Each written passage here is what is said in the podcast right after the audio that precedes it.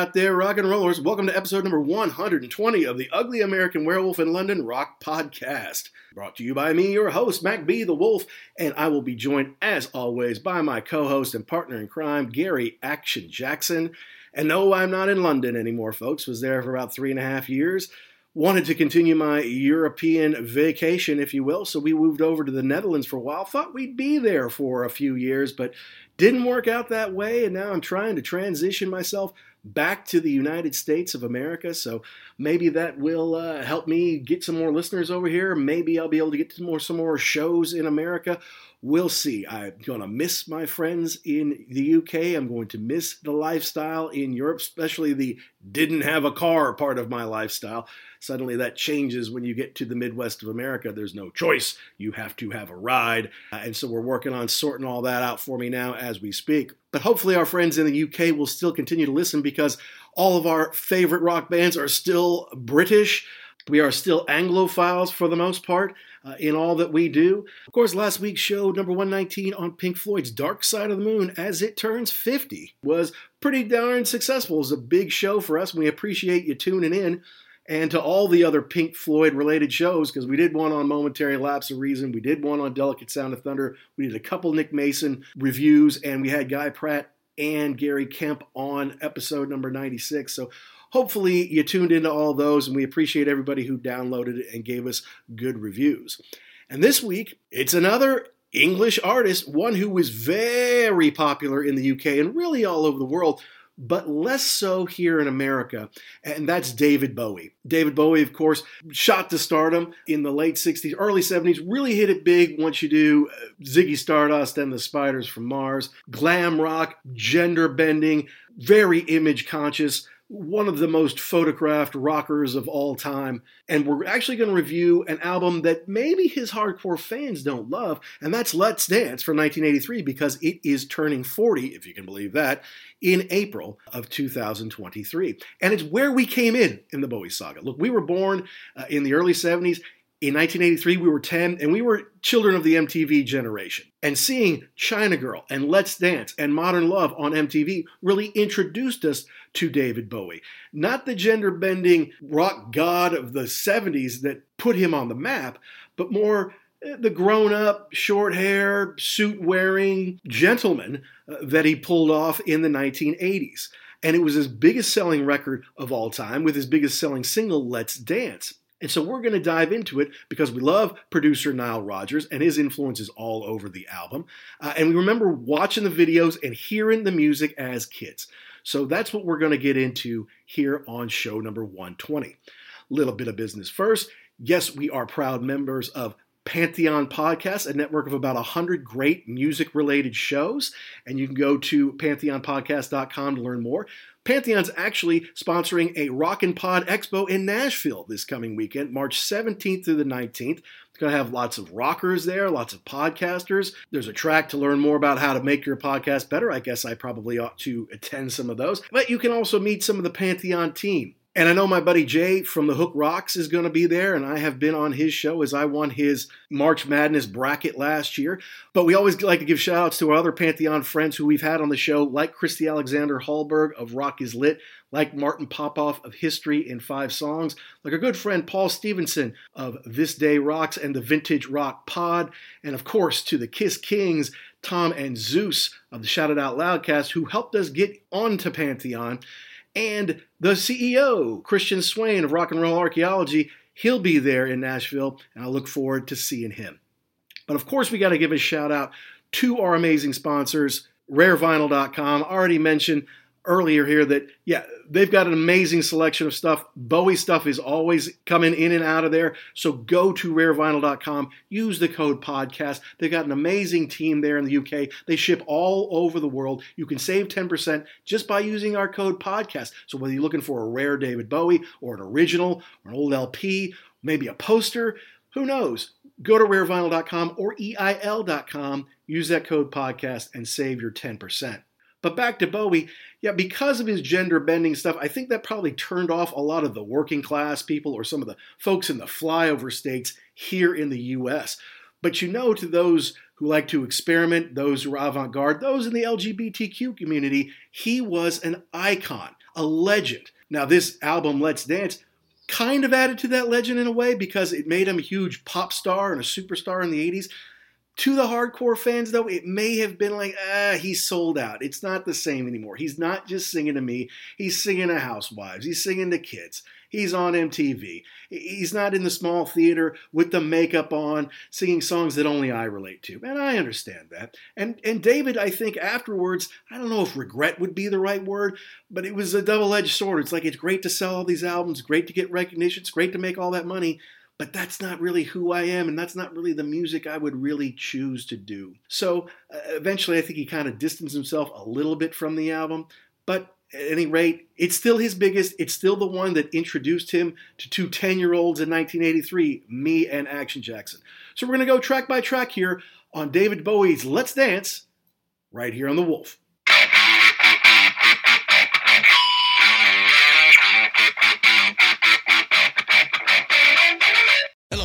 Podcast listeners, Christian Swain here to tell you more about my experience with Raycon earbuds.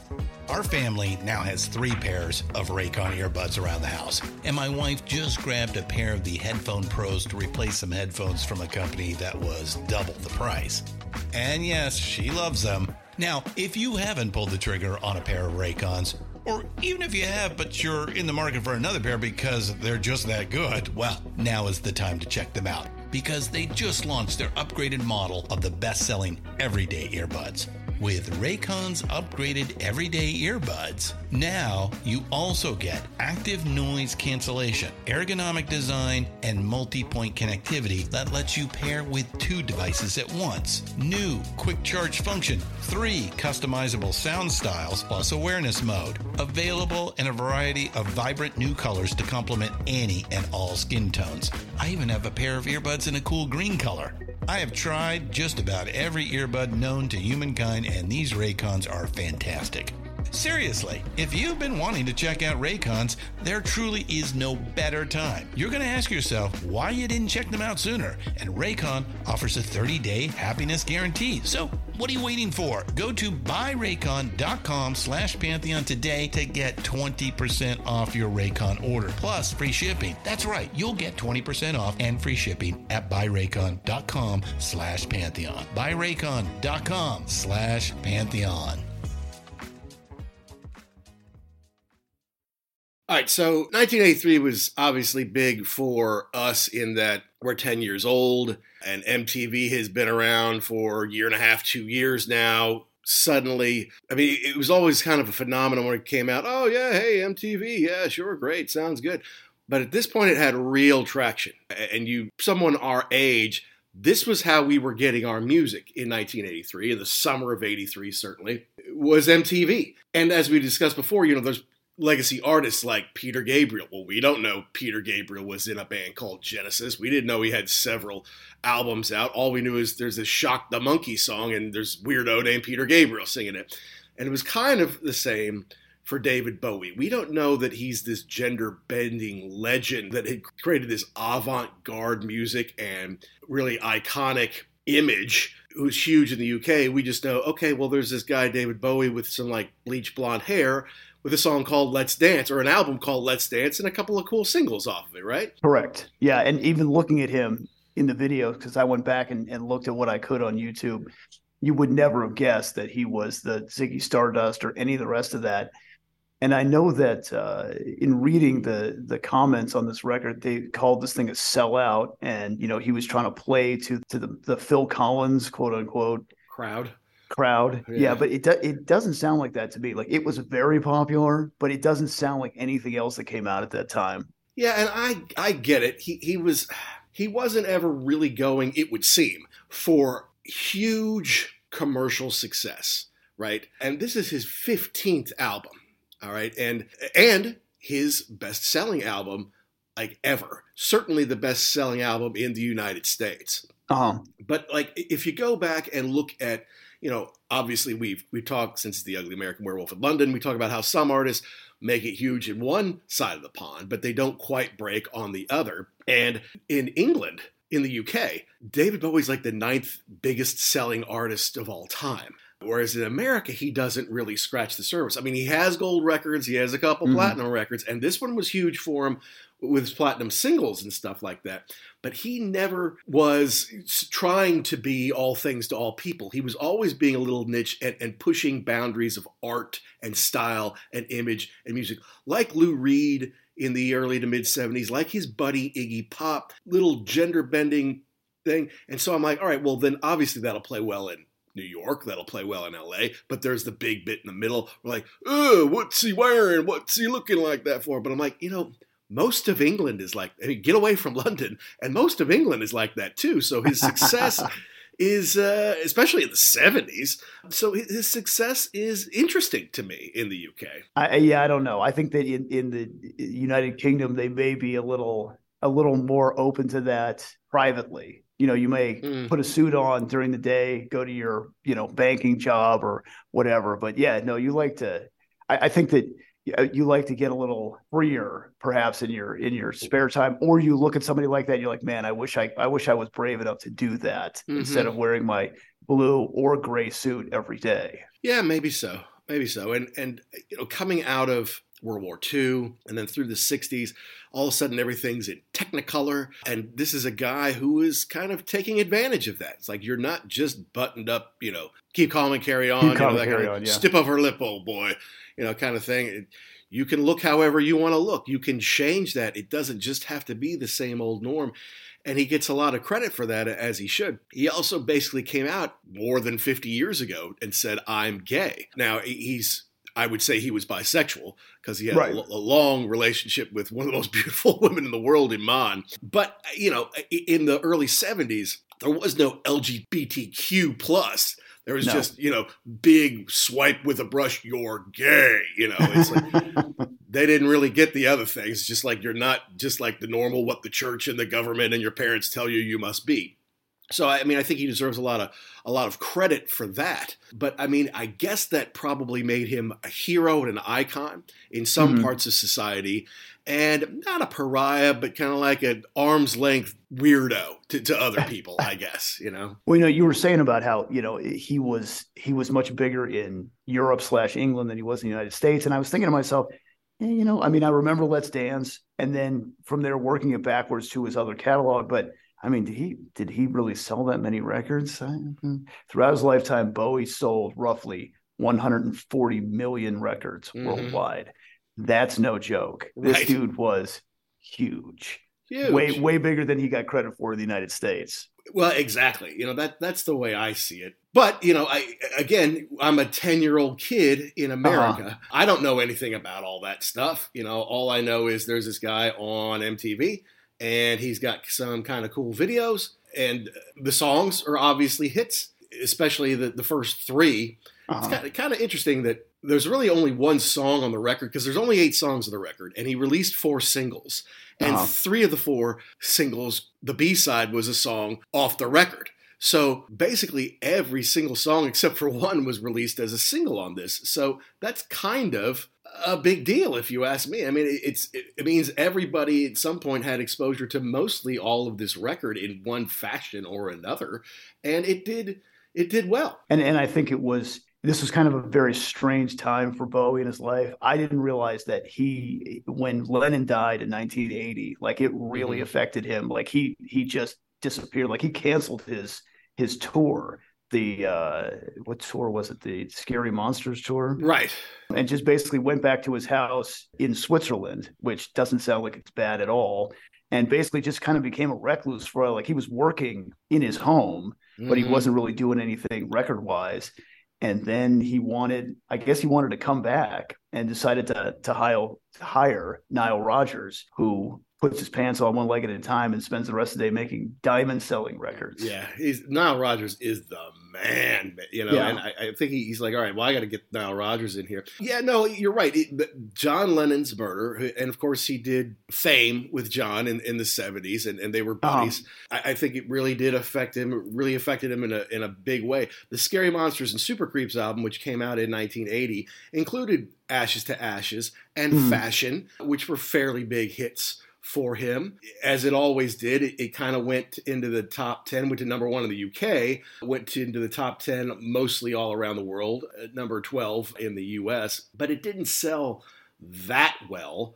You know, I think it went platinum in Australia, platinum in Canada, platinum in the UK, but no designation in the US, and uh, you know, it didn't didn't sell off the charts. Then that happened, right? Then John Lennon's murdered, and he's like, okay, I'm I'm gonna make some changes here, and so he he did some soundtrack work. He he played the Elephant Man, I think, on stage for a while, mm-hmm. and tried his hand at acting. Of course, I guess the first time I really remember seeing him acting was in Labyrinth with a very young and beautiful Jennifer Connelly back in the day, mm-hmm, mm-hmm. which is yeah, not too was... long after this. It's maybe Correct. three years after. Yeah. Yeah. Uh, so so you know so he it's like he, he still continued to have some radio hits on most every album. He also released some greatest hits albums that did fine in the UK but didn't do anything in the US. He worked on the Cat People soundtrack with Giorgio Moroder, and we'll mm-hmm. get to a song off that here later. But then, yeah, he decided, all right, I'm, I'm going to go ahead and try something. He lines up Nile Rodgers, who is a genius producer, songwriter, heck of a guitar player as well. But this is the first album Bowie does not play instruments on. He's just a singer. So it's almost mm. like he's just a crooner, and it, it's like uh, almost like Motown. Like just bring the singer in, and we've got all the musicians ready to kind of back them up. It's also the first time he doesn't have anybody, any musicians on the album that he didn't use at least one on the previous album. So it's a completely clean slate. It's been a few years, and he's going in a totally new direction now which which makes sense if you're going to do that because you don't want you you want a new sound you don't want to go down the same road. And you know at some point in time you just want to tell people what to do. Like this is this is what's happening. It's not really a band. You know mm-hmm. you've got bowie who's writing all the music. You've got nile who is the producer. He also plays rhythm guitar and i think he pretty much served as like the musical director. Like he told everybody what to do. Absolutely. I think bowie went and banged out the vocals in like two days which is amazing. Is that and right? He just said that. Uh, that's what I read. Okay. And the whole thing went really quick. And he just said, "Yeah, I'm the singer on this one. Everybody else can play the music, and I'll I'll come in and sing, and that's it." Well, he's living in, in Montreux, Switzerland, and you know he's buddies with Freddie Mercury, who also lives uh, around those parts. Mm-hmm. Has a statue to him there, if I'm not mistaken. And so he did do the Under Pressure song with Queen, and I think it was '82, right before this. So, all right, so now he's going for a little bit of commerciality, a little more R&B, you know, maybe put a little bit of uh, funk in there, if you will, and obviously Nile can help with that, but maybe a little less experimental than he was in his 70s days. Mm-hmm. And I think that's where you start to get the critics. I mean, look, anytime a band or an artist you know, and sells gold or platinum. Like there's a contingent of hardcore fans who love them they don't want them to necessarily break out. It's like they think other people should know who he is, but they don't really want them to because then they lose this cool thing that they know about and nobody else right. does, right? But they also don't want them to change, even though Bowie's constantly doing different things and reinventing himself. Certainly his image is different all the time, but because it became popular, hit the radio, it went double platinum in the US, I think a lot of the hardcore fans, not unlike Metallica fans with the Black Album or REM fans with maybe Green or something like that. It's like, oh, we liked it when they were this small thing that only we loved. Yeah. I hate that everyone else loves it. But and you sold out. You know, yeah. this is it. You're you're done. Look at you on MTV. You don't look like uh, a girl anymore. You look like a dude what's that about? I'm like, well, he is a dude. I, mean, I don't know what you want from him, you know. And, and he's looking. To, I mean, look, look at the cover, right? He's got like boxing gloves on, with his shirt off, you know, ready to to be tough, ready to do something different. You know, I wonder if that. I wonder if that is one of the things that kind of hampered him in the United States is the fact that he did gender bend and, and mess around and everything. But the other thing was, we've talked about this before. In the United States, you can only be one thing and he was a he was a very successful musician a very good looking dude like strikingly good looking mm-hmm. and he also wanted to be an actor. So it's you know again you can't be more than one thing. So forget it. We're only gonna we're only gonna accept you as one thing. Yeah and the fact that it looks like he has two different colored eyes is off-putting to That's some people. up. you know he does it. It's just one has a much bigger you know pupil or whatever. It's, they're actually the same color. But you know that, that freaks some people out you know I don't know. As cool as and important as Image is to rock and roll, and Mm. obviously the bands that we love, like Led Zeppelin and the Rolling Stones, and you know whoever else you want to name, Image has obviously been a big part of their career. Sometimes people get a little too wrapped up in that. I feel like. And honestly, I think in the US, to the majority of the population, that's to Bowie's detriment because it's like he's just image and Mhm. he's just avant garde for avant garde's sake.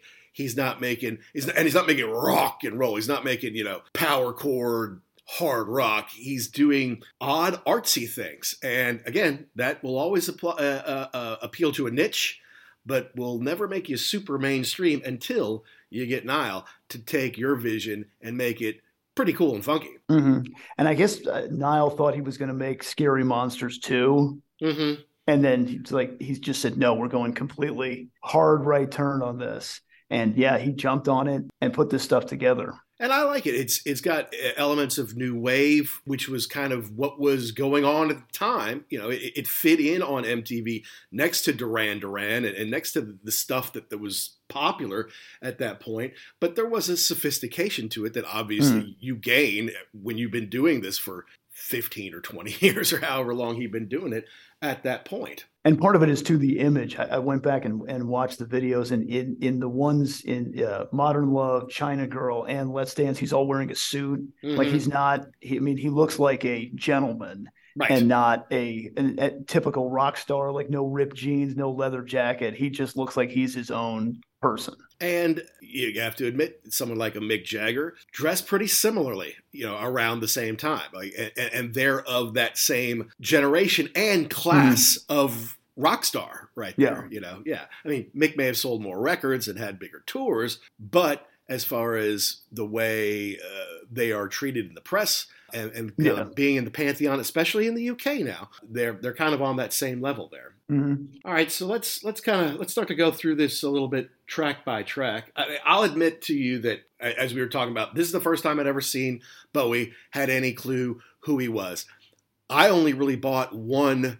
I only have one. I- I guess I have a Tin Machine album, but I, I only ever bought one David Bowie record, and it was in like 1990, 91. I think it was part of like Columbia Records, like you know, buy eight and then you get you get eight for a penny, and then you got to buy four or five more but you know, in, at that time, as we talked about, a lot of great box sets were coming out, like the Mhm. Led Zeppelin box set, Eric like Clapton. Clapton's, yeah, like Yeah. Clapton's Crossroads, stuff like that. They had like a three disc Bowie set, and of course, a lot of people like, "Oh, you can finally get all this Bowie all together."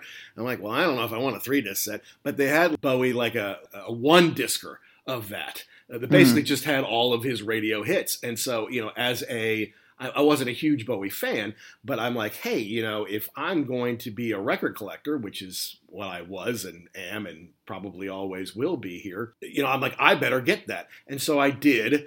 And, you know, I- I got to listen, I got to know his, it's not really his complete catalog, but it's his big hits Right. uh, big radio hits, and so that gave me a better appreciation. It's it's called Changes Bowie, okay. and you know I had it at school. We didn't listen to it much because well we just didn't. But you know it's it's got all the all the big hits on it through the years, including Let's Dance, China Girl, and Modern Love from this album.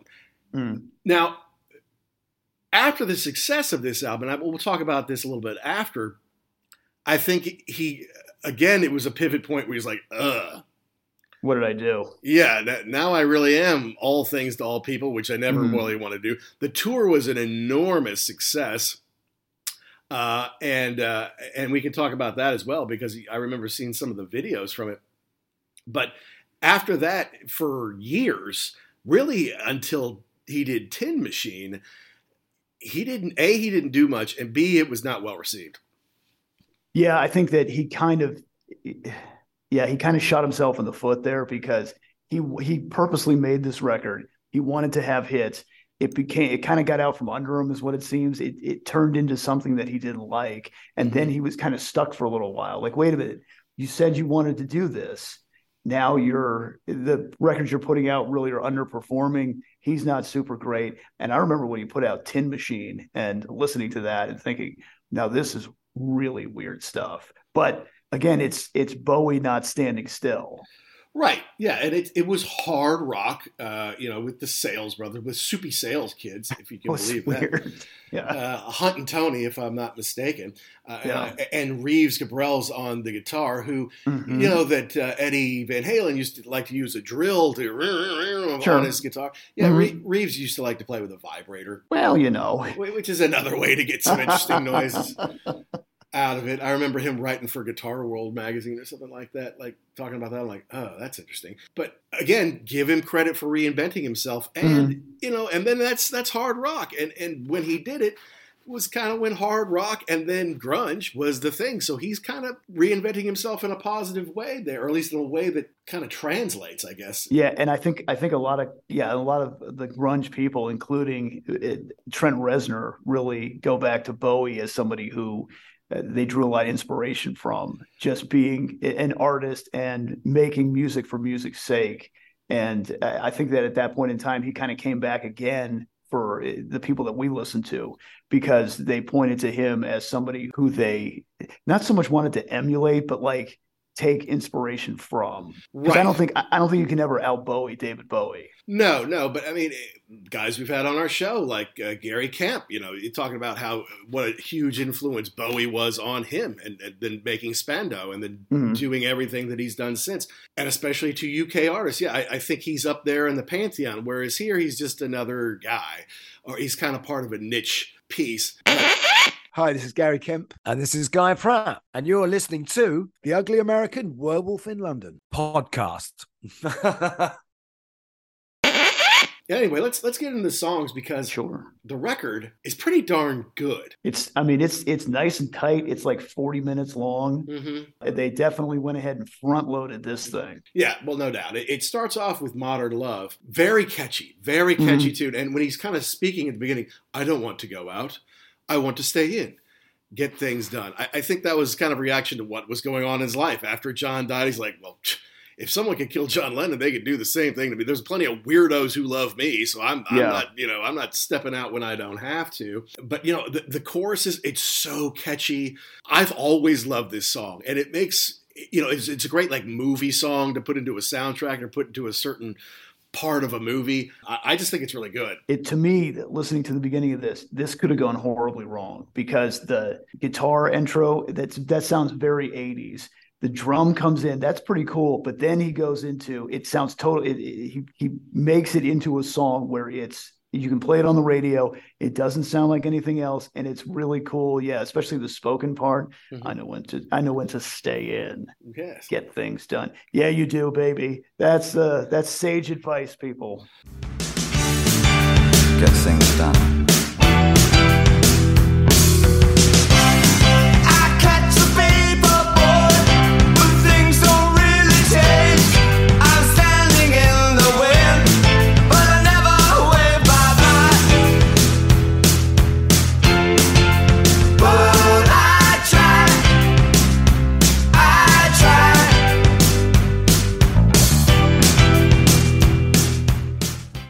Yeah. know, and, and the choruses and the, the but I try. I mean, Mhm. so catchy. I mean, the, the she wolf doesn't really know anything about David Bowie, but I put this on. She's like, "Oh, I love this song." Yeah, and, and just there's a groove to it. The the saxophone is awesome, and it's you know it's the it's the call and response. You know, modern love, and then oh, modern love. I know this. I can sing it back to you. Yeah, Exactly. You know, it, it, it and it it talks about real life that people can relate to. It's not talking about being a star man. It's, it's not that. You know, it- it's something about real life. You know, it's relatable. You're right. The sax is good in the video, which is basically a performance video from the tour. Uh huh. The Serious Moonlight Tour, which is a line from Let's It was his most successful tour ever. I mean, selling out arenas and stuff like that. Uh, but the video is kind of funny in that he's got a suit on, he's got his bleach blonde hair, he's doing his Mhm. dances. You can see his backup singers doing God and Man behind him. Yeah, What I thought was interesting about the video is someone hands him some flowers. Like from the front row, Just- So he goes down and gets it, and then he goes and gives it to somebody else. Basically, you know. What's interesting to me also is that this song, because eventually. I, the I mean, they, they did release like a VHS and uh, a laser disc, and then eventually a DVD from it. But and it was the last song. I mean, it's the way he wrapped up concert each and every night. But it wasn't originally on the CD that they released of the live bit of it, which didn't Huh. come till a long time later. Here, now I got here we go. It, it didn't come out till 2018, so this was recorded in '83, obviously. You know, and then it's it's like Young Americans, Fame, and credits. It didn't have Modern Love on the album, but if you get the DVD or or the video. Back in the day, it would have been VHS for us. It is on there. It's how you wrap the show, and it's Huh. the the video that we'd seen on MTV when we were kids. So I always thought that was kind of weird. But hey, you know, Bowie's kind of weird, and it was released posthumously, so he didn't really have any say over what they would do or wouldn't do. So Huh. I wonder if he had a problem with that then. That's why it was never out. And then once he's gone, then whoever takes over the the estate says, nope, slap it on there. maybe, maybe so. But you know, it was released as the third single in uh, September of '83. You know, got up to six on the U.S. mainstream rock, number 14 on Billboard Hot 100, number two in the UK, top 10 in my former home of the Netherlands, and sold, you know, over 200,000 in Britain alone. It was backed with, it's the one single that wasn't backed with another song off the album. It was backed with live version of Modern Love from the tour. Mm. And of course, the single edit is about 50 seconds or so shorter than the album edit. So I, I listen to both. Look, I, I always like, I, unless I don't like the song, I always like the longer version better. Correct. Uh, uh, the- Yeah. Which is the album version. But great way to start the album. Very pop, kind of new wave, fits with the times. And yeah, we're off and running here. Mm. Now, to the next song, song number two, China Girl. hmm hmm In today's woke culture, I don't know if you could even have a song called China Girl. And especially with that intro riff. Yeah. Oh boy. Exactly. Oh boy. Well, I wanted it to sound very Asian. Like, yeah, Uh-huh. it's stereotypically Asian. I'll, I'll give you that, pal.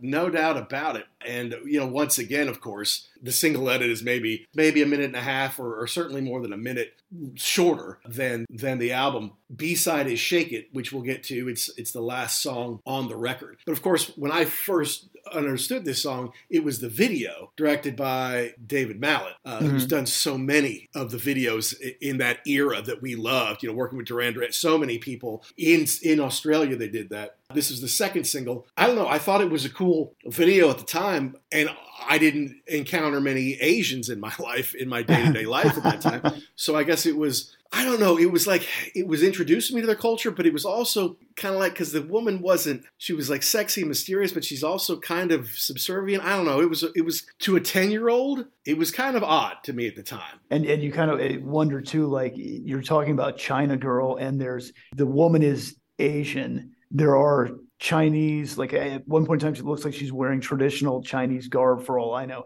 but it was shot in Sydney. So you're like, wait, is that the Sydney Opera House? Like, what are we doing here? Yeah, and you know, it's something that he and Iggy Pop had already written together.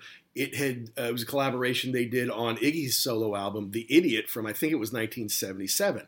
So now they kind of rework it a little bit. You know, Mhm. let David sing it, let Nile put his bit on there. I, I got to tell you, I was a little. I went back and listened to the Iggy Pop version, and I was a little bit disappointed. It, it to me, it sounds kind of like a demo of this song. It's not Mhm. really like the, like the the riff isn't in there, but I would have thought Iggy would have done something really weird with this. But the the vocal delivery is kind of the same. So I I don't know. I mean, I can only imagine they were living together when they wrote this. The amount of substances that must have Mm. been in that place was probably epic. I'm thinking about the end of Scarface. Well, yeah, and and Nile brought that up when Nile heard the heard the title. He's like, "Well, this is a drug song, right?" Because a you and Iggy did it together, and and we know Iggy was into all sorts of stuff. And on the street, China means heroin, and Right. girl apparently means cocaine. So you're talking about speedball. You're talking about having fun all the time.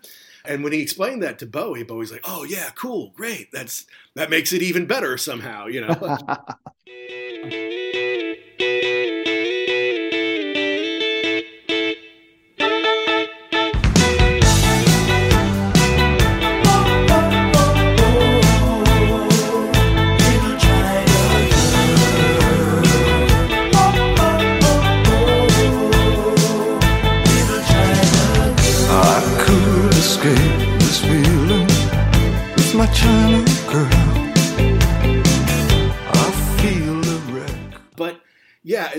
was shot in Australia, and then at the end, it kind of had that "Here to Eternity" vibe with them like in the surf or whatever. Okay. But it did win the MTV Video Award for Best Male Video that year, which I, I wouldn't say it was surprising necessarily. And I, you know, that's an interesting category. Male video. I assume they had a female video. I assume they had a group, duo, Hmm. or band video. I'm not sure. But it was a big hit. It was number two in the UK, number three mainstream rock, number 10 on Billboard, number two in my old homeland of the Netherlands. Did very well all around the world. You can hear Nile's guitar on it. You can haul, you can hear Stevie Ray Vaughan on there too. I guess we haven't talked too much. Stevie Ray Vaughan, who of course we love, he's an amazing, he was an amazing blues guitar player. He was unsigned at the time. I guess he played the Montreux Jazz Festival, and Bowie saw him and said, "Okay, I'm going to get him on here." So he's on six of the eight tracks on here. Sometimes he stands out, sometimes not so much. You can hear him on this one. Yeah, and I think that eh, I would like to go back and talk to the ten-year-old me about this because I always felt like there was something there was something I couldn't put my finger on that was cool on these songs, and I think it was Stevie Ray Vaughan. And it's interesting, yeah. Bowie saw him and was apparently just blown away and said, "We got to use this guy." And Nile Rodgers was like, eh. Yeah, "I mean, he kind of sounds like Albert King. Like, what, what do you want?" And Bowie said, "No, no, no, no. You, he's he's got this. He can do this." And he really doesn't play Stevie Ray Vaughan in quotes guitar on this, but it's Right. it's just, it's a little bit different. It's a little bit funky, and it it elevates these songs to a different level for me. Yeah, you can pick out his tone, and it was year, years later when I was listening to Let's Dance, and I and I I heard his guitar part in there, and I'm like, well, God, if that doesn't sound like Uh-huh. Stevie Ray Vaughan, and then I went and looked it up. Like, sure enough, wow, he had Stevie Ray Vaughan before we had any clue who he was. You know, so Uh-huh. David was like that. He could pick out talent. Now, Carmen Rojas was on bass for most all of this, and Omar Hakim was on drums, and, and Omar's awesome. I mean, he's so good, and he's, he's worked with Nile on other things. Nile was reluctant to use Bernard Edwards Mhm. and Tony Thompson, the greatest or one of the greatest rhythm sections of all time, because of their drug use. I guess they did because, I mean, you're right. Maybe Bowie laid his, laid his vocals down in two days. The whole album only took 17 days. You know, it's Uh-huh. like something a, a new band would do, like in the early 70s. Like it took him four days to make the first Black Sabbath album. Yeah, there you go. But he was reluctant to use them. They did come in and do some stuff, not on this song, but, but we can get to that. But I, I think it's a good one. Yeah, no, this is a definitely good song. And and Vaughan was supposed to be on tour with Bowie, and uh, he wanted Double Trouble to open for them, but he was told no. And why? Because of drug use. Because of drugs, yeah. And Yeah. then Stevie said, "Well, I didn't like him, you know, playing my because in the Let's Dance video, there's a solo. It's Mhm. obviously Stevie Ray Vaughan's tone if you know what to listen to. But in the video, David's playing it on the guitar, like basically miming his parts. It's like, "Oh, I didn't like that. That's why I wasn't on tour." No, SRV, you were not up to stuff, and he told you so, and he kicked you off, which is too bad because it was a huge tour, and that would have Mhm. really been a big deal for Stevie Ray Vaughan. But things happen for a reason, and it, it all kind of tended to work out for everybody on that. But you know, big big hit for him. Is it politically correct? Would it fly today? Maybe not. I wonder because this turns forty in April. If anybody comes out, you know, the backlash. Oh, oh well, David's appropriating and using stereotypes because the, just because you're dead and that you were an advocate for like LGBTQ, that doesn't mean you're free from ridicule. You know. and uh, if we're going to go down that road, if there is somebody who is legitimately upset about this, I'd like to know why. I mean, what what is it about the, this that would make you so upset? I don't know, but I do like the I, I like the music on this. The bass line is just pumping, Mhm. and when it goes into Stevie solo, you you know you've got something a little bit different here. Absolutely. Then the third track is the title track, Let's Dance. Huge, huge, huge hit for him. Biggest single he ever had Mhm. by far, not even close. And you can you can hear Stevie Ray on the solo really, really well. The video to me is more memorable than the China Girl video because it's basically a couple of Aboriginal kids, I would call them, maybe teenagers or early 20s, you know, trying to make their way through society in Australia. And you see David singing Let's Dance in what looks like a little, you know, hot iron shack out in the Mhm. middle of the outback out there. So it's like this is kind of legit Australian video. But some of that Aboriginal stuff went over my head as a young kid. Now it's it's pretty striking and it's pretty obvious. I didn't really know much about Australia or the native folks from there. Mhm. I could tell that they were dark skinned, different from the white people who were walking around in suits or driving the cars of the streets. And uh, obviously, it's kind of like a precursor to what Midnight Oil taught me once I was a teenager. Then, like, oh, okay, the Aboriginal plight in Australia and the way they were treated. All right, that's something I need to be aware of. I guess he was kind of putting that in there before I really understood what was going on. Yeah, and it's interesting too. You're talking about the the little I I don't know what it is, like a bar or something that looks very yeah very rural, and the people there are wearing about tank tops and you know what Mhm. people would wear who were younger and and um, you know it's seven thousand degrees in Australia, and yet Right. he's standing there looking very out of place in his suit. But I think to your point, that was done on purpose because you've got these two people who are trying to fit into this world, which of course I had no idea about back then. I'm like, oh look, Australia, cool. Let me look at that. But yeah, they, they're trying to make their way in this world that is not, even though it's their country, it's not really there. They've kind of been pushed to the side and marginalized now. Yeah, and you know, when I went to Australia, God, how long ago was that now? God, 15 years ago, something like Mhm. that. You know, you, I read books about it and stuff like that. It, it's it's amazing how, like, i in in America, obviously, all the slaughtering and screwing over of the Native Americans is pretty well documented. You know, there's Mhm. lots of books. It's in history books. There's movies. There's there's all sorts of you know stuff, and there's you know there's still plenty of Native Americans around to remind us of the nasty stuff that we did but a lot of stuff about what happened to the Aborigines is really swept under the rug. Like they don't Mm. study it as much, and you know, it's like, oh yeah, there's somebody who studied that. You know, you could talk to somebody about that, and then she's like, oh yeah, well, you know, uh, kind of revolt happened, it was put down, whatever. It's like, no, tens of thousands were killed, and but because it's so remote. And it took so long for news to get from one place to the other. Plus, where's the news going?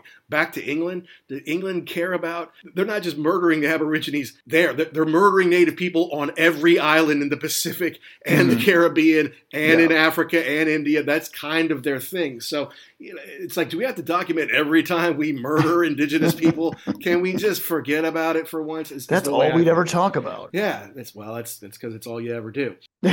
But back to the song. Yeah, it, it starts off kind of a in a in an interesting way too. It, you get that like that kind of the acapella, like you think this might be like some kind of 50s song, and then boom, it turns and kind of becomes its own animal.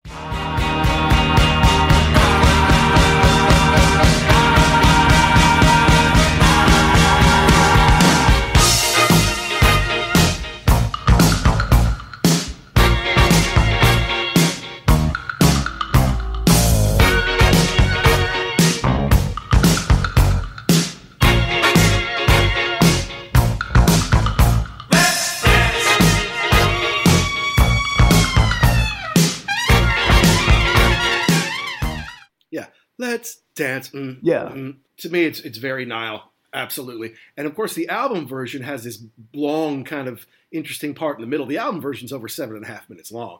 The single's just over four. So they, they cut out a ton, but it, it was the stuff they taught they cut out was very album oriented, very album deep track kind of thing. But it went to number one all over the world. I mean, hmm. there's there's basically nowhere it, it didn't go number one or very close. Well, I was going to say I, I remember I remember Modern Love, I remember China Girl, but it, but Let's Dance was in very very heavy rotation on MTV. heavy duty rotation. Yeah. Yeah. no, no doubt about it, man. I mean, all the time on there. And let me see here. Let me get back to the charts here because this is just fascinating to see where all it went number one. Okay, I mean, basically all around the world. Two in Australia, two Austria, one Belgium, one Canada, one all of Europe, one Finland, two France, two Germany, one Ireland, one Netherlands, one New Zealand, one Norway, one Spain, two in South Africa, one in Sweden, Switzerland, UK, US Hot 100, US Hot Disco.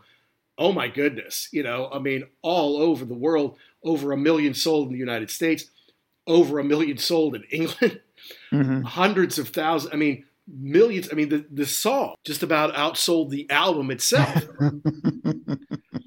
So I mean that's that's huge for him and success that he probably wasn't counting on. But and, and of course it has those saxophones all over it. The congas or the drums, you know, are, are good on it. It, it. It's a classic, and of course, he played it on that tour. He played it on the Glass Spider tour.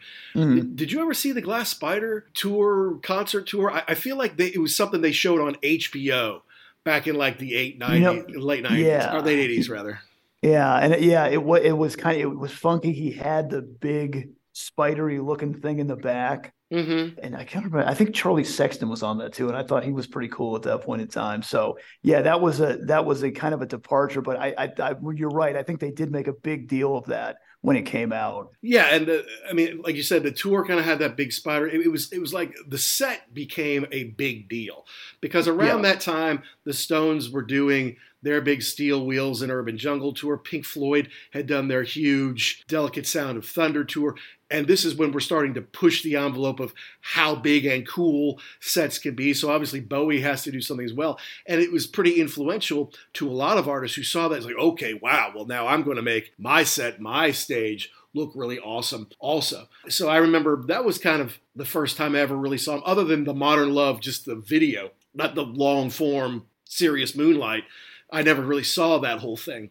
Mhm. But with like seeing a whole Bowie concert, and I think it was live from Australia, like wow, you know that's that's really cool. I didn't know concerts were like that. I figured just people just go on stage and they sing their songs, but this like really really neat set and all that. It really pushes it. So he sang that on both those tours, obviously. But again, it was success that he probably almost almost didn't want. Yeah, I think what happens when that when that blows up like that, like he like you said, you want you I want to make a different record. I want this to sound good, but you know it'll probably be kind of the what I've done so far, kind of sell about the same, and then no, it just goes off, and you become this worldwide phenomenon. Who not well, not phenomenon, but you kind of reinvented yourself again. Right. You're you're a superstar now. Yeah, You're- yeah, you're- you, yeah. You've now, you've now, you were talking about Mick Jagger. Like with this, with this record, he kind of moved himself into like the Stones air. Yeah, yeah, yeah, absolutely he did, you know. But it probably made him a little nervous too. I mean, it's like, hey, it's great to have money, but the thing is,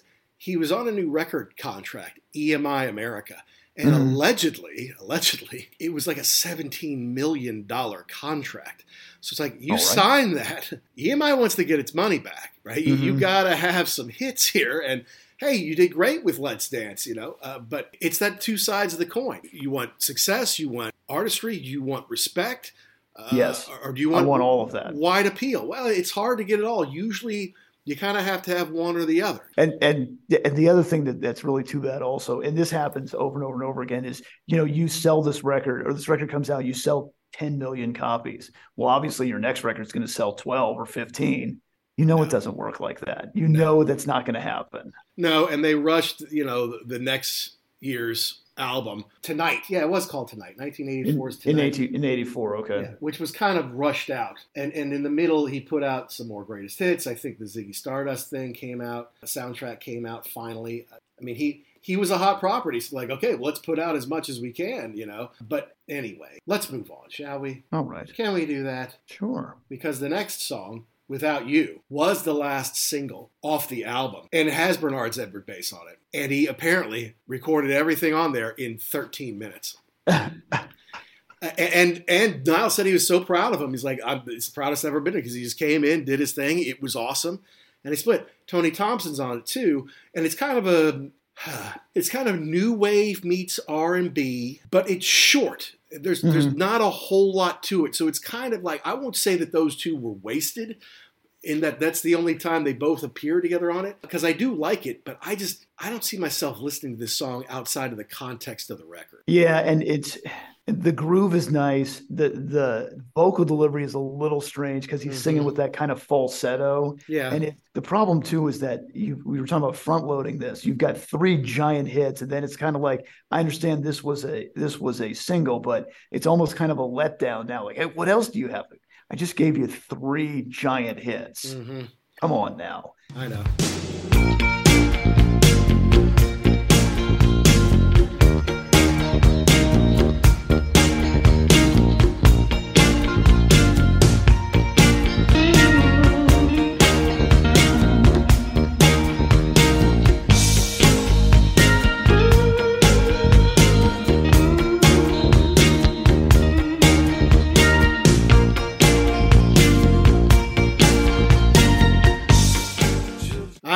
Right about that. I like it, but again, it's it's it's so short and there's not much to it. I wonder if it was one of the last ones done. It was backed with Criminal World, whereas you know, Let's Dance was backed with Cat People putting out Fire. We'll get to that. It was the first single off the album Let's Dance. Without You is the last one uh, released in 80 in November of 83. And it's probably like, hey, you know, we've had all the success with the album. Let's see if we can kind of push it a little further. Let's hey, we've had three top singles. Let's see if we can get a fourth. I don't think Without You really went anywhere. Certainly not in the U.S. I don't ever remember hearing it. I mean, I remember hearing those other three songs very distinctly. A this, lot, yeah. yeah, no, not at all. Not not at all. You know, so it's not a bad song, but again, it's it's just kind of brief. And considering the heavy hitters that are on it, it's kind of like, well, is that it? Kind of thing. Well, and that is Mhm. it for side one, which is the way we would have listened to it Right. back in the day on cassette for me. Even back then, I thought albums were big and too easy to scratch. Plus, you could take a cassette, you could put it in the car, you could put it in your Walkman, you could put it on the stereo. Love cassettes. Yeah, and that was that was my problem too with records is that you're right. The cassette it, it was much more portable, and you didn't have to like. I didn't have my own record player. Like there Mhm. was one, you know, we had a stereo in the house, but it's like, are you going to listen to what? Like, nah, I just kind of want to do my own thing. And Right. yeah, you don't really know. You need to know what I'm listening to right now. Exactly. And so I, you know, because I moved back to America, to the Midwest, I was forced to buy a car. Uh, Uh-oh. haven't, haven't had a car for four years, loved not having a car.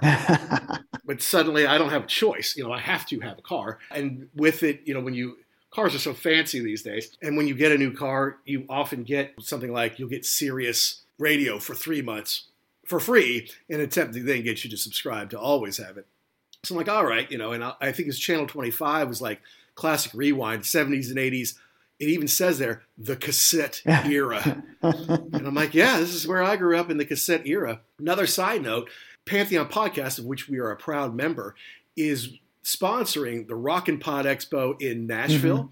This weekend, March 17th and 19th, I'm going to try to slide down there for a day. So if anyone's going to be down in Nashville that Saturday the 18th, hopefully I'll see you. But one of the v, one of the DJs on that channel, Sirius 25, is Mark Goodman, one of the original MTV going say, speaking of MTV, yeah, Yeah, and I, there was a great uh, interview with Mark Goodman and David Bowie that you can find on YouTube when Goodman's interviewing or whatever, and then Bowie kind of grills him on like, you know, why doesn't MTV play more R and B? Why don't they play more black music? You know, it's all it's very white faces all over MTV, and I think Goodman was doing just the company party lines like, well, we're afraid, you know, like in the Midwest and the flyover states, people don't want to hear that kind of stuff. Mhm. And Bowie's kind of like, yeah, that's nonsense. You got to play it anyway, kind of stuff. So you, you can look that up. But Goodman is apparently going to be at Rock and Pod Expo talking about MTV being, you know, more than 40 years old and what it was like to be there. And I think uh, Rikki Rachtman and Matt Pinfield will be there as well, some older VJs from back in the day. But I'd, of course, love to corner Mark Goodman because he was there at the Budokan for Mhm. Asia and Asia in Mhm. December 1983, man. So we'd love I to got get him to I got to about that. imagine that that being I mean because there's only what four of them at the time the Five. original MTV There's five. Yeah. It gave you the opportunity to do all kinds of different things. Like you know you were talking about like Rikki Rachtman like he he pretty much just did metal stuff. Right. and Pinfield did the kind of Al- the grunge, alternative, yeah. yeah back then it's like you know I'm talking to David Bowie and in five minutes I got to go talk to Ozzy Osbourne because I'm the only person here and I've got to do this. No, it's Mark Goodman, Alan Hunter, my man, JJ Jackson, mm, your cousin, you're uh, correct Nina Blackwood, and everybody's favorite, the young ingenue, who's still very, very cute, right Martha Quinn. hmm I, I heard I heard that like she was a student like in college. I can't remember which school, but like in New York doing communications. And someone's like, you know, they're they're doing this thing, uh, music television. You ought to go down there and interview. Like she was literally 21 or 22 years old. And, and she went down there and nailed it. Uh, I'm like, okay, yeah, you want to be on MTV? Sure. Because like JJ Jackson, you can tell had been a DJ for a long time. He had that killer DJ voice. I think I think he he was like a he was a uh, music industry uh, columnist too for like the L.A. Times or something like he he had been in the in the business for a while. Yeah, like the rest of them were fairly young. Uh-huh. and I, I feel like he was like they, they were in their 20s but i feel like he was in his 30s and super cool, awesome Yeah. dude, great voice. Mhm. But anyway, that's just a little little sidebar there. I am very hopeful I get to meet Mark Goodman. Who knows? Hi, this is Jim Cregan, and you're listening to The Ugly American Werewolf in London. And they're just the best. All right, let's get into side two of this because this is okay. All four singles were the four singles off the first side, right? So now Right. we get to side two. There's four songs, most all of which were B sides at one point or another. And we start off with Ricochet. Now, this is kind of a cool song to me. It's a little bit off beat. The, the beat's Mhm. just a little bit off, but Yeah. you can you can tell that people who liked Bowie's experimentation in the 70s, you could tell that this is one they might have gravitated to on the second side. Yeah, I think this one this one is definitely the uh, the outlier for the rest of the record. But I think you're right. It is kind of a wink to hey, I'm still David Bowie. Come on now, Mhm. I'm not going totally pop. Yeah, the the beat and the lyrics are off. It makes it kind of hard to listen to at the beginning, but once you get through it a couple times, it does work Yeah. in the in the context of the song.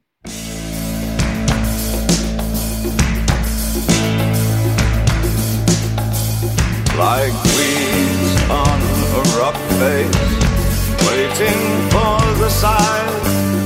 Ricochet, ricochet.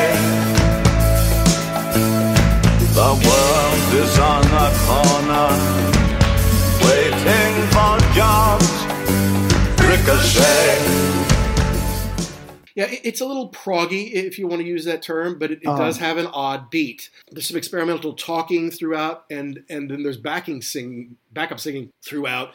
You can hear horns throughout. I, I think it fits the times. I, I think if you're going to experiment in the early '80s, I think this actually makes sense. It, it, Mhm. fits with the times, but you can't tap your foot to it really. No, right, right.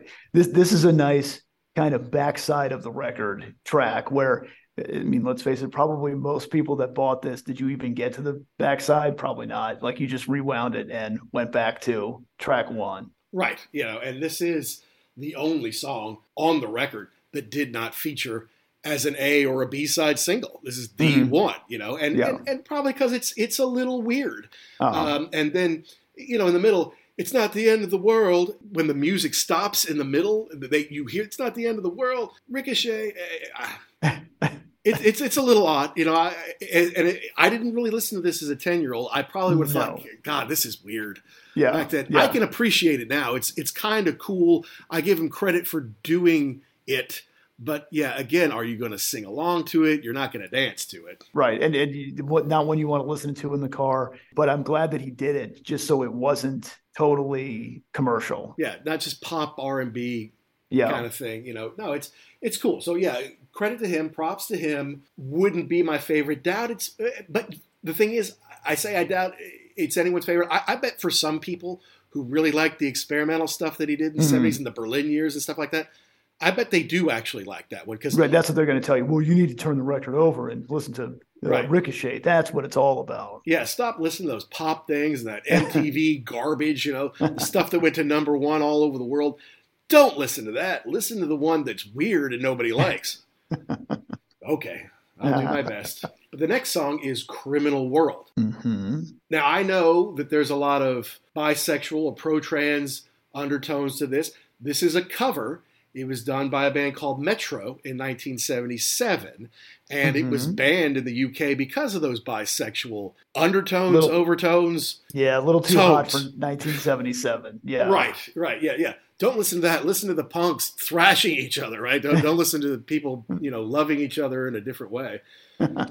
Very strange. But this is a darn good song, man. Mm. And the, the cool bass to start it off is kind of its signature, but then it's off and running, and the bass is great kind of throughout the whole thing. Yeah. Yeah. And, and it's a, it's one of those songs that you could probably listen to a couple times. Like, yeah, I like that. Wait, was What's Boys like saying? baby face girl. Wait, what's going on here? Oh boy, what's happening? And you know, and again, like we were talking about before, in the heartland, you know, Mhm. th- if they really listened to that, there may have been some problems in 1983. It, yeah, well, I mean, exactly. now. You know, yeah, yeah, no, I hear you. Um, look, Stevie Ray Vaughan is, is definitely on this one.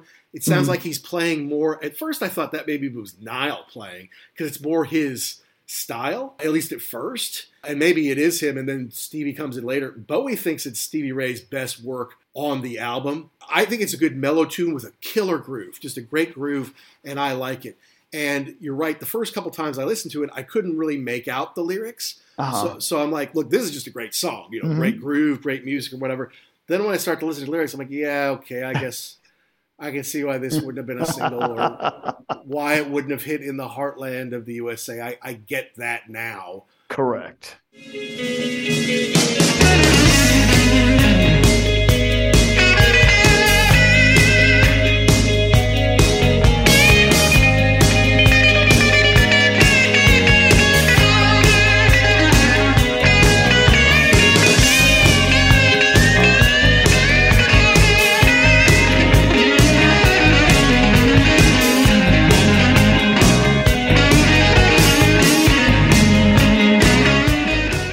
But see, that's that's kind of subversive in that like we're gonna make you a great song because you usually can't hear the lyrics the first time except for maybe the chorus.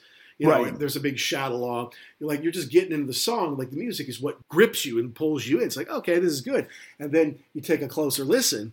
If you are part of the LGBTQ community, that was probably a great surprise. And maybe you already knew it from the Metro version, maybe not. You're like, oh, that's cool, you know. But then for, for, for what would you call me, a breeder or a normie? I don't know what I am.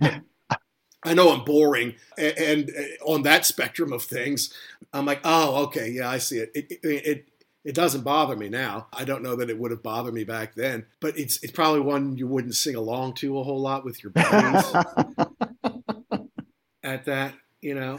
you would definitely get some strange looks if you were if you were singing along in the uh, car with the windows down. With the buddies, yeah, I know. Yeah. With your friends, absolutely. Which is too bad because it's an awesome song. Right, and, and I, I think he might be right. This is, I mean, I think Vaughan's guitar work on this is just phenomenal, start to finish. But this is a really great solo, and it, it kind of adds to it too because it's he's got like kind of the soft delivery of the vocals, and then Mhm. boom, they hit you with that solo. Yeah, yeah, yeah. And, and and definitely Stevie Ray does some good work on that. But to me, he's even better on the next song, the Cat People Putting Out Fire song. Now, this was also kind of a remake that he had done the year before. I guess there's a horror picture, Cat People, Mm-hmm. that came out in '82, starring a young Nastassja Kinski, Correct. Annette O'Toole, a couple other people who you would know, and it was a remake of like a 1942 or 40s film, Cat People. I never saw either one of those. Films. I saw this one. You did. Uh, I did. I think it was one of those like it's Halloween time, and you know, let's watch a horror movie or whatever. Very strange. However, like you mentioned, Natasha Kinski is in it, so that's a plus. yes. Um, and I remember at the end they had the David Bowie song. I'm like, okay, that's that's interesting. This is, I think, a better version of it with Nile's hands on it. But uh, unfortunately, the theme of this is something I try not to do, but I end up doing it all the time. You know, when he's talking about putting out fire with gasoline, Gasoline, yeah. well, you did it again, didn't you? Yeah. Oh, someday you'll learn, but probably not. I, I just couldn't keep my mouth shut. You exactly, Just, exactly. vibe, just bite my tongue and say, you know what? Just let her think she's right. Let her think what she's saying makes sense. You know, and, and that's fine. Uh, Uh-huh. But but you're right, no, because I listened to the. So was it like a end credits kind of song? Yeah, correct. Okay. Yeah, and I was, and I remember watching the end credits. This was, and I only ever saw it once a million years ago, thinking, "Well, that was a really weird movie." But hey, cool, David Bowie at the end. Right. Yeah. Yeah. No doubt. So I, I did not see the movie, but I did listen to the original version. And yeah, it's a little more spare. It Doesn't have as much to it. Bowie's vocal style is a little bit more up front, uh, maybe a Mhm. little harder, if you want to call it that way. And Stevie Ray, I think, is awesome. He, he makes the song. I think it it's probably his best playing on the record for Stevie Ray Vaughan, to be honest with you. But yeah, putting out fire with gasoline Mhm. that's something we can all relate to. And it was the B side of Let's Dance, which means a lot of people heard it because Mhm. so many people bought that single.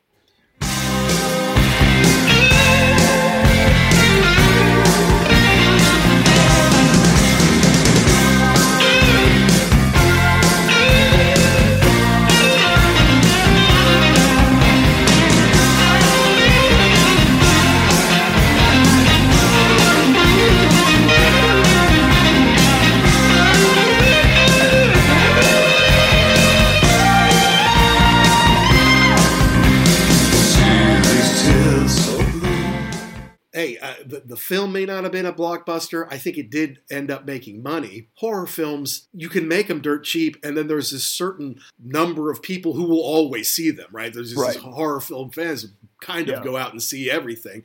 And because it's based on, I guess, a quote unquote classic horror film, then that brings in a certain crowd as well. This was a nice track too, kind of a kind of more of a, uh, a rocking tune after the Mhm. last couple. So it's it's nice that you kind of put it. You get a couple there that are a little, i wouldn't say slower, but a little. This is more direct, straight ahead. Uh, the lyrics on this one, unlike the last one, you know, it, you're just kind of there to move the song along. Yeah, you know, I mean, look, I I like I like the song. Mhm. Still don't have any desire to see the movie, to be honest. Okay. With you. Um, I, you know, your Not for your, everyone. your evaluation is fine. You know, I, Yeah. I, I, I trust what you have to say on that. You know, and then you wrap up the album with "Shake It." Mhm. This is kind of funky now. This, Right. This feels much more like Nile than David. I feel like Nile probably ought to get a co-write on this. Yeah, I, w- I was thinking about that too. Just the whole the whole album itself, because he was talking about.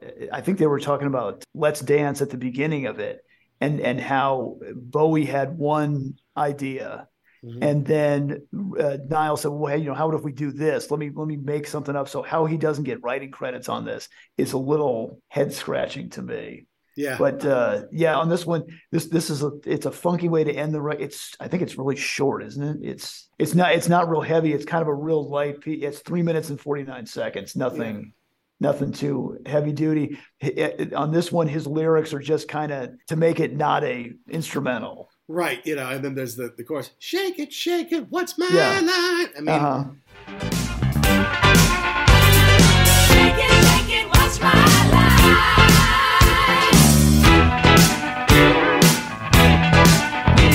Sitting on the flagstone, talking to a faceless girl.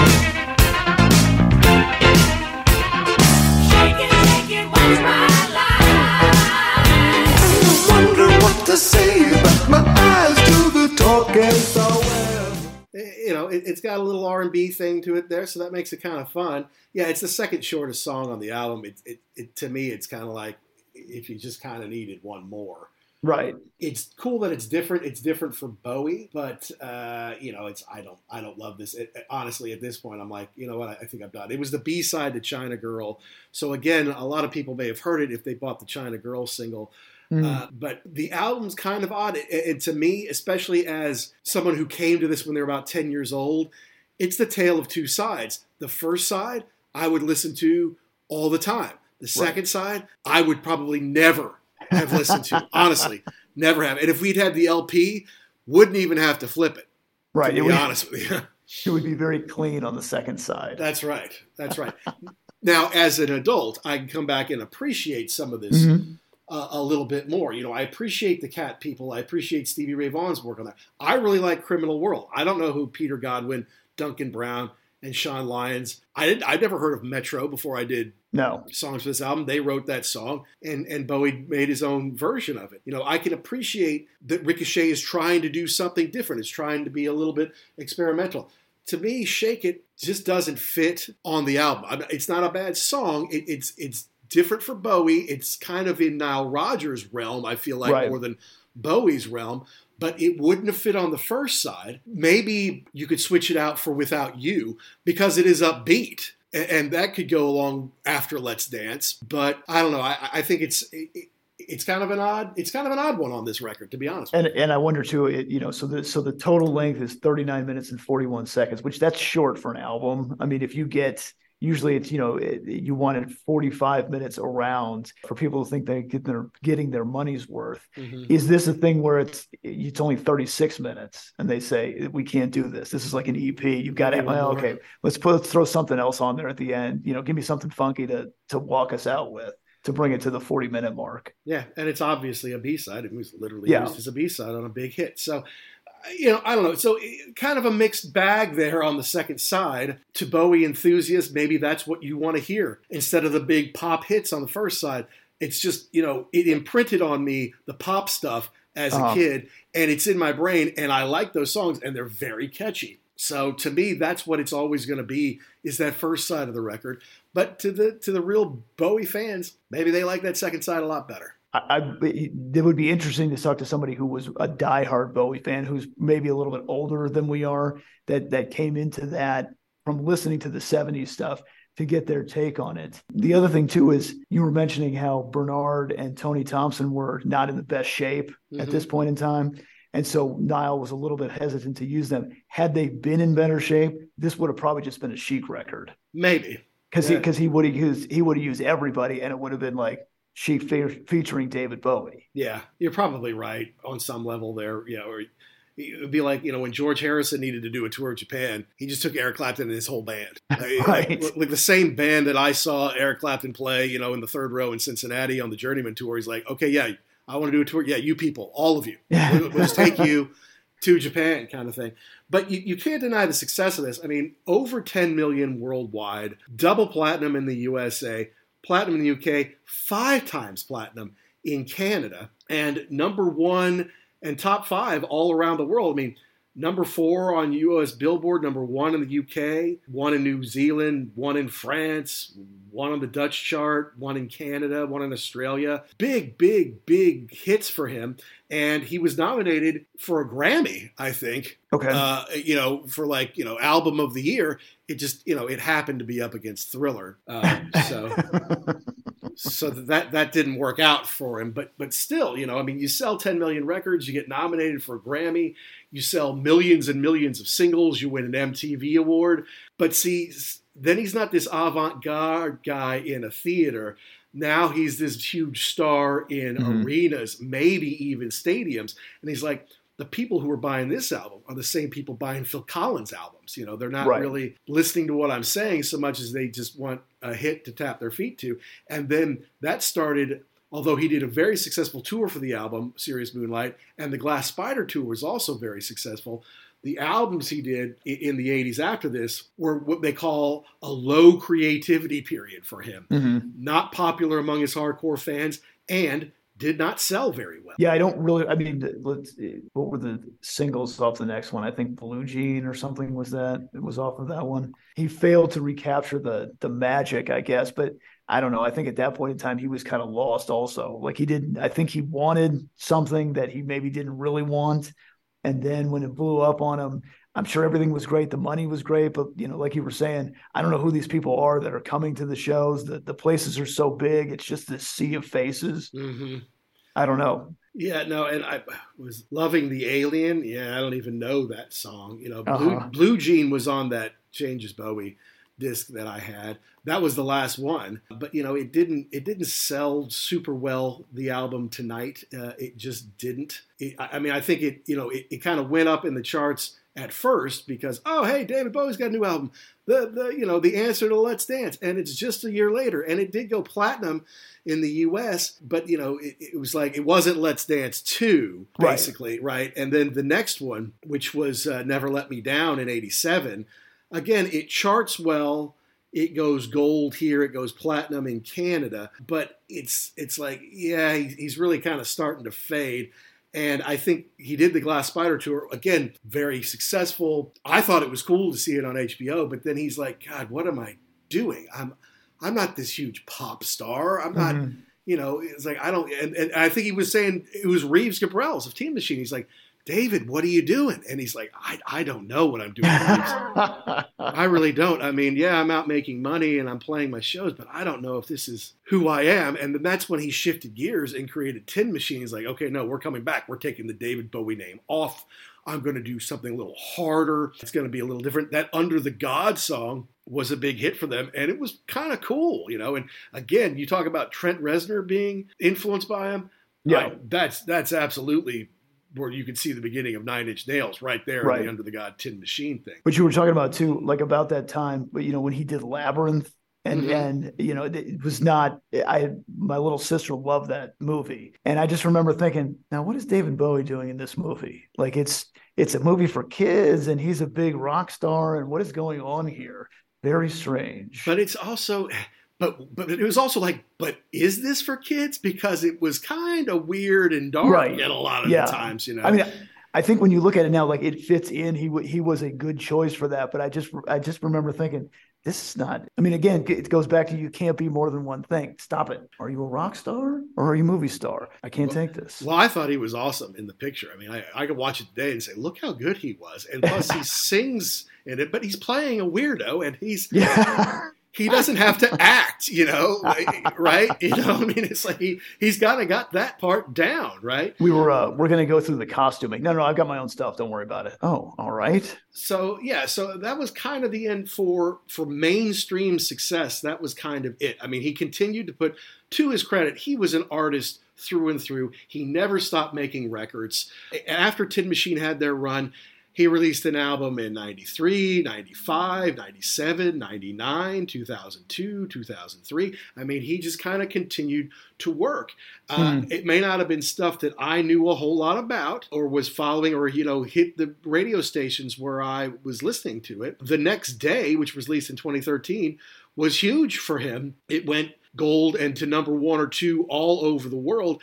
I didn't know a whole lot about it, to be honest with you. I Wasn't following him at that point, but it just shows that he could continue to reinvent himself. He could continue to do his own thing, and because of the success of this album and the two tours, he could afford to kind of do whatever he wanted to do. Right, right. I think that even though it, even though he was doing stuff that was a little bit strange, I mean, I take Tin Machine out because I think that was a totally different animal. You Mhm. knew he was going to play the hits, you know, wh- when he w- went on tour. So you could, yeah, maybe I'll sit through some of the stuff as long as I hear "Let's Dance." Well, and he didn't tour a ton. After that, I think he had one huge one at the end of the '90s, but it's not really one. He, and, and and he built it. It's like, okay, this is it. Uh, This, this is the last time I'm going to play all my old hits. So if you want to hear the Changes record, you, you want to hear all the stuff that you love, just the radio stuff, this is it. Because either I'm not going to tour, if I do tour, I'm just going to play stuff that I want to play. I'm not kowtowing to, to huge artists, uh, Mhm. audiences, and, and that. And so again, that's an integrity move. Like I'm not just doing pop stuff because I don't need the money. And then when he did want to raise some money, he did Bowie Bonds. Do you remember that? mm, Okay, so okay, no, now the thing is you sell the rights to your songs to some big music publisher right and then they have Okay, the rights yeah. that, that's going on all over the industry right now in the early 2000s and i was in investment banking at the time he did bowie bonds where basically he sold the rights to his songs in exchange for tens of millions of dollars right now. So so he was kind of a groundbreaker in that. I don't think a lot of other people followed his lead. Like like now artists are selling to BMG or to, to whomever to to Sony to to whoever is going to curate and and take care of these songs yeah, and, and make the money off of them. That was a chance for like, okay, this independent organization who can collateralize my IP, I'll get the money right now. uh-huh. Uh, and then you can take it and bonds can go up and down or it can pay you know a certain percentage out in, in mailbox money to the holders of these bonds i thought it was interesting it's kind of groundbreaking i don't know that it really took off because i didn't see too many other people do it Yeah, I don't. I don't remember anybody. I, I mean, th- you telling me this, I've never heard this before, and I've never heard anybody doing it after after that. Even though now every the the deal is now everyone's selling their catalog to Mhm. the big music companies. right. I mean that's that's exactly what's happening now. So hey you know what? Uh, it's your music. You can do what you want with it. You want to keep it. You want to sell it. And some artists are going one way and some artists are going the other you know i feel like most that are at the end of their at the end of the road here you know they're getting into their 70s like you know i can get what? You can give me Yeah, a hundred million dollars? Okay yeah give me a hundred million dollars you know and and i can give that to my family without them having to fight over no i want the songs. No i don't want the songs. Well i want these songs but i don't want those. Okay we're not dealing with that you know we're just Yeah. gonna we're gonna get rid of it let them curate it it can continue to make us some money like stevie nicks sold all but 20% of her catalog so yeah she got a big chunk of change and then she can still get mailbox money from it too Right. you know Yeah. Um, look and she's on tour with billy joel did you see that they're doing stadiums billy joel and and stevie nicks together I did see that. Yeah, that's that's that's insane. And, and Billy Joel still does. I think he does once a month or something at Madison Square Garden and sells out every single performance. Of course, yeah, yeah. So that's that's interesting. I mean, I, I'm not dying to see that. I've seen Billy Joel, I've seen Stevie several times with Fleetwood Mac and as a solo artist. Maybe if they came to town, I would take my daughter if she wanted to go, but Mhm. I'm not going out of my way for that. Never saw Bowie, and I guess at this point, never will. Yeah. Unfortunately, it's too late. I was going to say about Billy Joel, if you're looking for real estate, apparently do not buy a house anywhere near his in the Hamptons because to get from his house to Madison Square Garden, he takes a giant helicopter which lands on the front lawn. So just kind of an annoyance every once in a while. Just let you know. Okay, well, I'll I'll, I'll look I'll look in a different part of the island when I'm looking for Cool. my Hamptons mansion.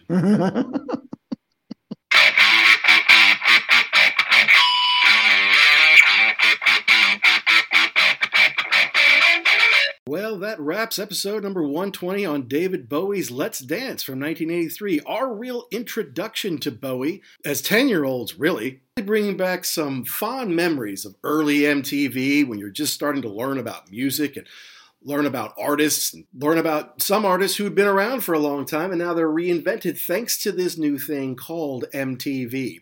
And David Bowie was certainly one of those. An avant garde, groundbreaking artist, probably better known for his image than his music most of the time, translated very well uh, into movies. But this was a huge hit for him, and maybe it made him feel a little uncomfortable. He would later say, This was more Nile's album than mine, talking about producer Nile Rodgers, trying to kind of distance himself from the big success and the big pop sensation that it was, because he wanted to kind of be a respected artist, not an all things to all people pop star. But that's what he got out of this album. I'm sure he enjoyed the money that came along with the album and the tour. And God rest him, he did a lot to push forward rock and roll image, rock and roll music, and did a lot of good things for LGBTQ folks as well. So thank you, David, for everything you gave us. And know that thanks to our sponsor, rarevinyl.com, you can find all sorts of cool David Bowie stuff in their catalog. They have over 250,000 items in stock. They've always got Bowie stuff, it's always in demand. So go to rarevinyl.com, use code PODCAST, and save 10% off orders. So we want to know, as usual, did we get something right? Did we get something wrong? Did we miss the point? Did we leave out your favorite part? You have got to let us know. You email us at uglyamericanwerewolf at gmail.com. You can also tweet us at ugly underscore werewolf or at actionjack72. Let us know the bands, the records, the concerts, the rock properties you want us to talk about. We want to thank Pantheon Pods and thank them for sponsoring Rockin' Pod Expo in Nashville the 17th to the 19th of March. If you guys are going to be down there, please stop by the Pantheon booth, say hi to some of my friends that are going to be there, and I'm going to try to be there on Saturday the 18th. I might be checking out some of the other artists and the track on how to make your podcast better. God knows I could use it, right, guys? Uh, but at any rate, if you're going to be there, please come check us out. Don't even know what we're going to be doing next week. Still in a transition trying to get back to America, folks. So we're just trying to get the shows out at the last second here. So, to all of you rock and rollers all around the world, until next time, be cool and stay safe.